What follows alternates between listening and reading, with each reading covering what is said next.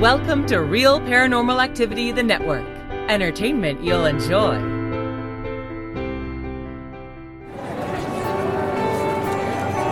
You are listening to an RPA production where people gather.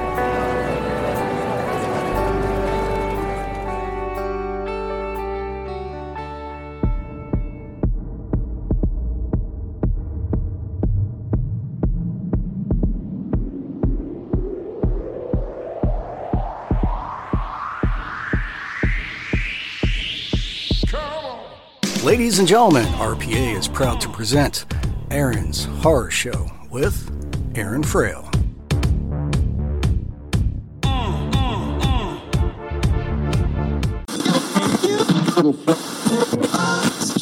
Hi, this is Steve Silver with Silver Screen Videos, and you're listening to Aaron's Horror Show with Aaron Frail.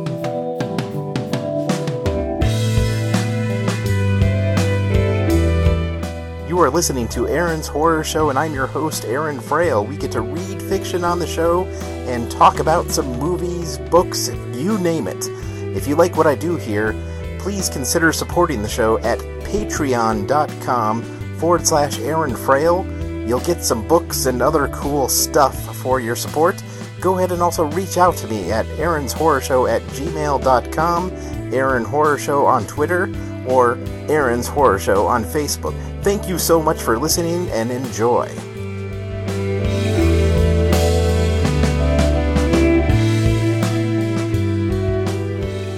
Welcome to Aaron's Horror Show, and I'm your host, Aaron Frail. We got more Touristicue for you. All right, some more of Granorks. Uh, by the way, if you're noticing they're a little bit shorter, and that's because I'm reading it in kind of chapter by chapter, and the chapters on this particular part of it is pretty pretty short. So they're going to be pretty short for the duration of this. Uh, there might be some long ones here and there, but uh, short's nice too. Uh, you know, and and I'm sure Aaron Hunter has them all, uh, you know, uh, uh, marked properly on the web page. So if you want to listen more, kind of in a row, like binge listen, you know, you could just get all the Touristicue episodes, you know, starting from the beginning and then listen through to here. Uh, or, you know, uh, uh, there there's a, you know, uh, uh, you what's happening now is uh, they got ambushed and, you know, this has something to do with Granork's past and uh, Granork was going to be the Baron uh, before something happened, obviously, because he's not the Baron. But this kind of goes in between his past and uh, obviously what's happening in the future. So this one is, of course, set in the past. So, uh, yeah, here we go. Thousands of Orcandus thumped ceremonial stones on their tables. Each chanted the Baron's song. It was a deafening noise. Granork stood in the center of the battle pit. He was naked, covered in blood, and held the still beating heart of the tar beast in one hand and a sword in the other. He ate the bloody mess during the song's crescendo, and the citizens screamed their approval of his ascension. This was the eleventh day of the twelve deadly trials. Each test was intended to measure the new Baron's might, agility, pain threshold, and so forth. The tar beast was a test of fearlessness. It resembled the great cats of earth, but with camouflage fur, teeth, and claws about three times the size of a lion. The predator was starved into a frenzy. The would be baron was dumped in the pit with a beast with nothing but their horn and a sword. The trials were so severe that the average family size of the baron was 18 members in order to guarantee that at least one family member would make it to the barony. If the offspring failed to complete the 12 deadly trials by refusal or death, the test would open to the public where anyone could participate. The winners of the trials would then fight to the death until one remained, and the same bloodbath would transpire if siblings of the current Baron both wanted to put themselves into the running. However, Granork's misgivings proved to be false. His brother did not volunteer himself as a competitor or even as a backup. If Granork failed, his bloodline would no longer have claim to the throne. It was odd for the Baron to only have two children, but when Granork's mother died during his brother's birth, his father never remarried. Since Orcandu birth involved the child tearing out of the mother's womb, it was common for women to die in labor. With technological improvements, the chance of a mother dying at birth went from 1 in every 4 to about 1 in 20,000. It was a rare event when a partner died, but not strange for Orcandus to remarry. The peculiar part was why the king decided to stay single. In the pre technological days, the men would die as much as the females in war, hunting, and other dangerous aspects of the hostile homeworld, so remarriage was a way of life. For Orcandus, the state of being alive was ephemeral. They valued action over words. A person's worth was appreciated for what they did over what they said. As Granork finished the heart of the tar beast and roared with the primal scream of his ancestors, a loud gong echoed in the chamber and the crowd settled down. The high priest of the Seventh Order stood on a platform above the stage. His cloak rivaled Granork's in brothers for its length. The priest addressed the crowd. Granork of the Darkrin province, son of Baron Viskirk, holder of the Staff of Blood and Light, has completed the eleventh deadly trial. The crowd banged their tables and grunted. The gong quieted the people again. Tomorrow he will undergo the twelfth deadly trial, the test of honor, the high priest continued. The pounding and grunting overpowered the cleric, and the gong sounded again. The holy man's cape billowed behind him as he raised his hands to the heavens. Should he complete the final trial, the ascension will be complete.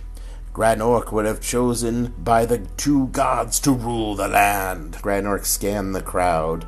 On the platform of the Drakjorn province, he could see Tretkik, surrounded by the nobles who ate scraps from his table. Their cloaks were only long because his brother was the son of the Baron and proxy on the throne. Had they come from another family, Tretkik and all of his followers would own a cloak barely past their shoulders. One human was on the platform too. It was a high-ranking Tristicue, an odd choice for ceremonial companion, but not uncommon when the barony had business to negotiate. Transolara was up there too. Even though she was from a different province, it was Orcandu custom for married couples to adopt the home with the most powerful partner. However, unlike humans, who always seem to favor the male, Orcandu men would go off to live with their partner if the female was the most powerful. Orcandu tradition never preferred one gender over the other. Each could fight and die. There had been an equal number of baronesses and barons over the years. Since Transolara was never entirely accepted by the nobles in the Drakjorn province, she always stood alone at official functions. Despite all the noise being generated by the other Orcandus in the arena, his province was quiet. His brother would not cheer, and Transolara did not cheer alone. It was just another way of Tretkik's rivalry manifesting itself. Not that Granork needed any support. He had very little time for his games his brother wanted to play. At least as Baron, his brother would finally have to respect him. Not that there would be any honor from his kin, but at least the belly aching might stop, and he would be the Baron by nightfall on the twelfth day. The final trial was a test of honor. He had to swear an oath to uphold the law and act for the benefit of his people and put his kingdom before personal gain. However, he had to swear an oath in the heat of the dual sun at noon, the two stars that Orcanus orbited would align in the sky to bake the land on the hottest day of the year. Animals and Orcandus alike would seek refuge because the temperatures would decrease as high as 50% above average. Granork would be outside in his full ceremonial gear, swearing his life to his world. Tradition dictated that barons who were not honorable would be struck down by the sun gods. However, Almost no Orcandus ever failed the last trial. Any would-be barons would train themselves in hot boxes for the oath. With advancements in medicine, they were given proper hydration and meals beforehand to ensure their survivability. The last trial was more because of tradition than an actual test. The only thing that could stop an Orcandu was death. The hardest part was already past him. The high priest finished his speech, and the hall began to clear. McClures rushed out to usher him from the room where they would clean the blood from his body and dress him in his royal cloak. Another group of McClures came to clear the carcass of the tar beast and took the sword from him. He was taken into a small dressing room for the arena participants. It wasn't grand like the one in his palace, but very simple. It was used for blood sports throughout the year, and the gladiators who came to fight did not believe in long cloaks and frills. Granork envied them as he spent more time in dressing rooms and fighting battles or doing training. The Clores got through about half of his cleanup when the door burst open. His brother, Tretkik, entered with a human male wearing the Turisticute officer's uniform. Granork made no, no, attempt to cover himself up. Orcandus were never known for their modesty. What's the meaning of this? Granork said. Why do you bring that stink blood here? He is my new business partner, Tretkik said. Admiral Wells, the human offer's hand. Interstellar Forces, Galactic Stability Division. Granork ignored the human's offer of friendship. That was a truly impressive fight. I don't think I could have handled that beast even in power armor, the human said. A stinkblood like you would not understand. Granork snorted. This is not some scared, dusty, forgotten trial. They televise it for the whole galactic network to see. Tretkik scoffed. This is a time honored tradition. The only reason they televise it is because that the cloaks have gotten too big. Granork huffed. What, you want to go back to the old ways and bathe in the blood of your enemies? Paint the palace walls red? Tretkik said. After each victory, barons used to drain the blood of the enemy leader and bathe in it. During the ascension, the walls were painted with blood of servants and soldiers of the late baron. It was considered a dishonor to serve the new baron. Thankfully, Orcandus have moved on from barbaric traditions of the past. You test my patience, Granork said. Speak what you came for and be gone. We have business opportunity that could make Orcanus one of the top ten richest planets in the galaxy, Tretkik said. I'm assuming this Turisticue had something to do with it, Granork eyed the human suspiciously. You know that they only sign contracts with full expectations to exploit every loophole. Brother, humans have a bad reputation only because of Shusharian propaganda. The UPE is an aggregate of many races, Admiral Wells added. I have no interest in joining the Union, Granork snarled. Nor did I ask, the human said. I merely want to point out that we have an actual mutual business interests. What could the barony possibly have in common with the Turisticue Stinkblood? The Admiral was well trained in interspecies negotiation. He did not even flink at Granork's verbal venom. Most Orcandu would jeer and throw insults when confronted with a conversation they didn't want to have. Fistfighting was always preferred, the method to end personal conflict and get rid of unwanted guests. If Granork could goad the man into taking a swing, he could gore the Turisticue and be done with his encounter. However, honor bound Granork would not act without a good reason or an official challenge. The smell of Admiral's blood wasn't good enough reason, so Granork was forced to listen to what the human had to say. Do you know the planet of Nigramoto? Admiral Wells asked. It was one of your prizes from your victory over the Shusharian Collective, Granork said. It was in UPE jurisdiction well before the Shusharians decided to invade, but I'm not here to argue legal technicalities. The point is, is that the planet has the largest Dekrin deposits in the galaxy. We have no need for your blood, Dekrin. The Baron has many gas giants with honorable citizens willing to risk their lives for the glory of the.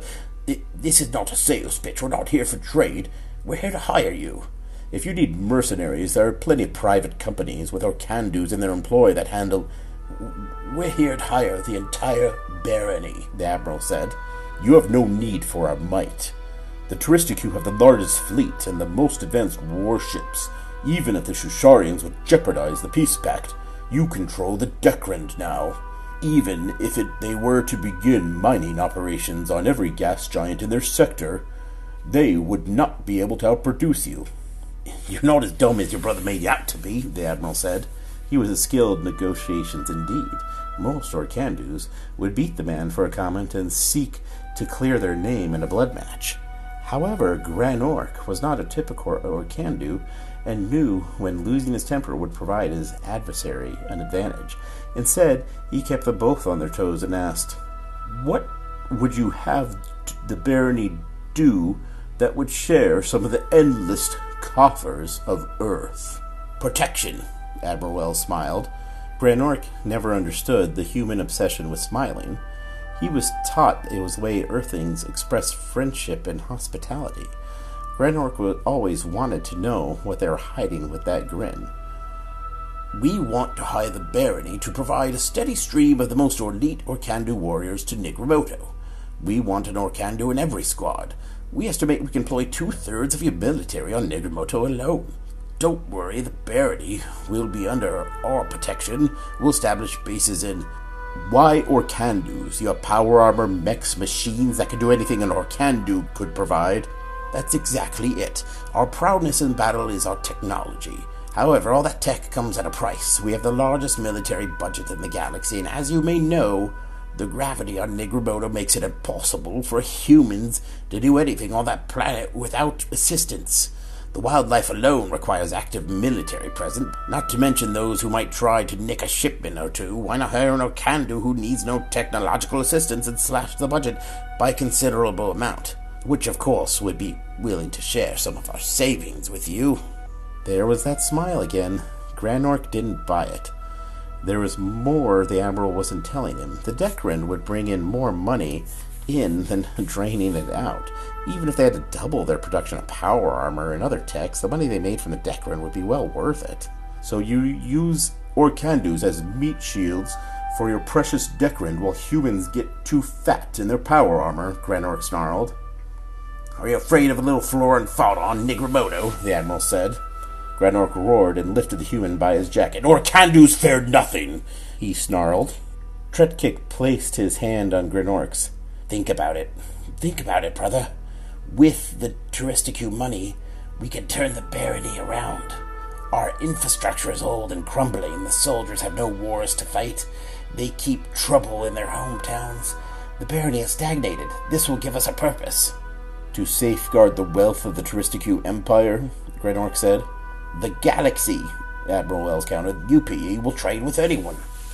As long as they play by the rules rigged in your favor, Granork said. I don't think we're getting through to him, the Admiral said to Tretkik.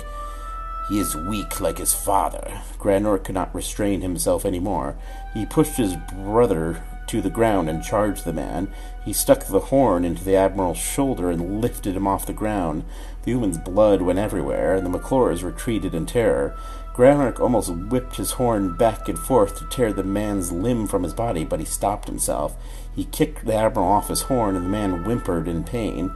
Granork ordered the McClures to get the human medical attention, and they dragged him from the room. Tretkik turned to Granork and grabbed his brother by the shoulders. This could have been big for our people. There, there still may be time to fix this. Uh, appoint me High Commander. I'll, I'll ease the tensions with the Touristicus, he said. You have no military experience, Granork protested. War and conquest is a thing of the past, Tretkik said. The new battlefield is economics. If you weren't so attached to the old ways, you'd see this. I honor family and tradition. Family and tradition have created a barony that will one day be crushed by superpowers emerging in the galaxy, whether it's the Shusharians or the humans. We will bow down one day, and if we can make a deal now, we can meet as partners rather than as slaves. If you think they will ever let you eat at the same table as them, you are mistaken. There is an earth beast called a dog they consider their best friend. They feed this creature table scraps and lock them in cages when they are away from their homes. Is this is how they treat their best friends? What would they do to their business partners? Dog is nothing but a dumb animal, and Earth is not just for humans. It's a multicultural planet with wealthy, many races. Is that what this is? You want to suckle the fat from earth and waste away in luxury? This is about the good of our people. Just because what is good for our people also happens to be good for me doesn't make it any less true. I don't become the Baron so that my family can cash in while my people suffer. If we are going to fix the infrastructure and put our soldiers to work, then I will do it for my personal coffers if I have to, but I will never make my people slaves so you can get a payday. You're not the Baron yet, Tretkik yelled. Are you threatening me? Granork snarled. I'm simply saying that you should not make decisions until you have weighed all options. The barony will never deal with the Touristicus. You're lucky I didn't kill their negotiator. So be it, Tretkik said and slammed the door behind them. Granork buried his horn underneath his head. The deadly trials were the easy part of becoming Baron. He knew the hard part was yet to come. All right, more Touristic U Chronicles. Thank you for listening.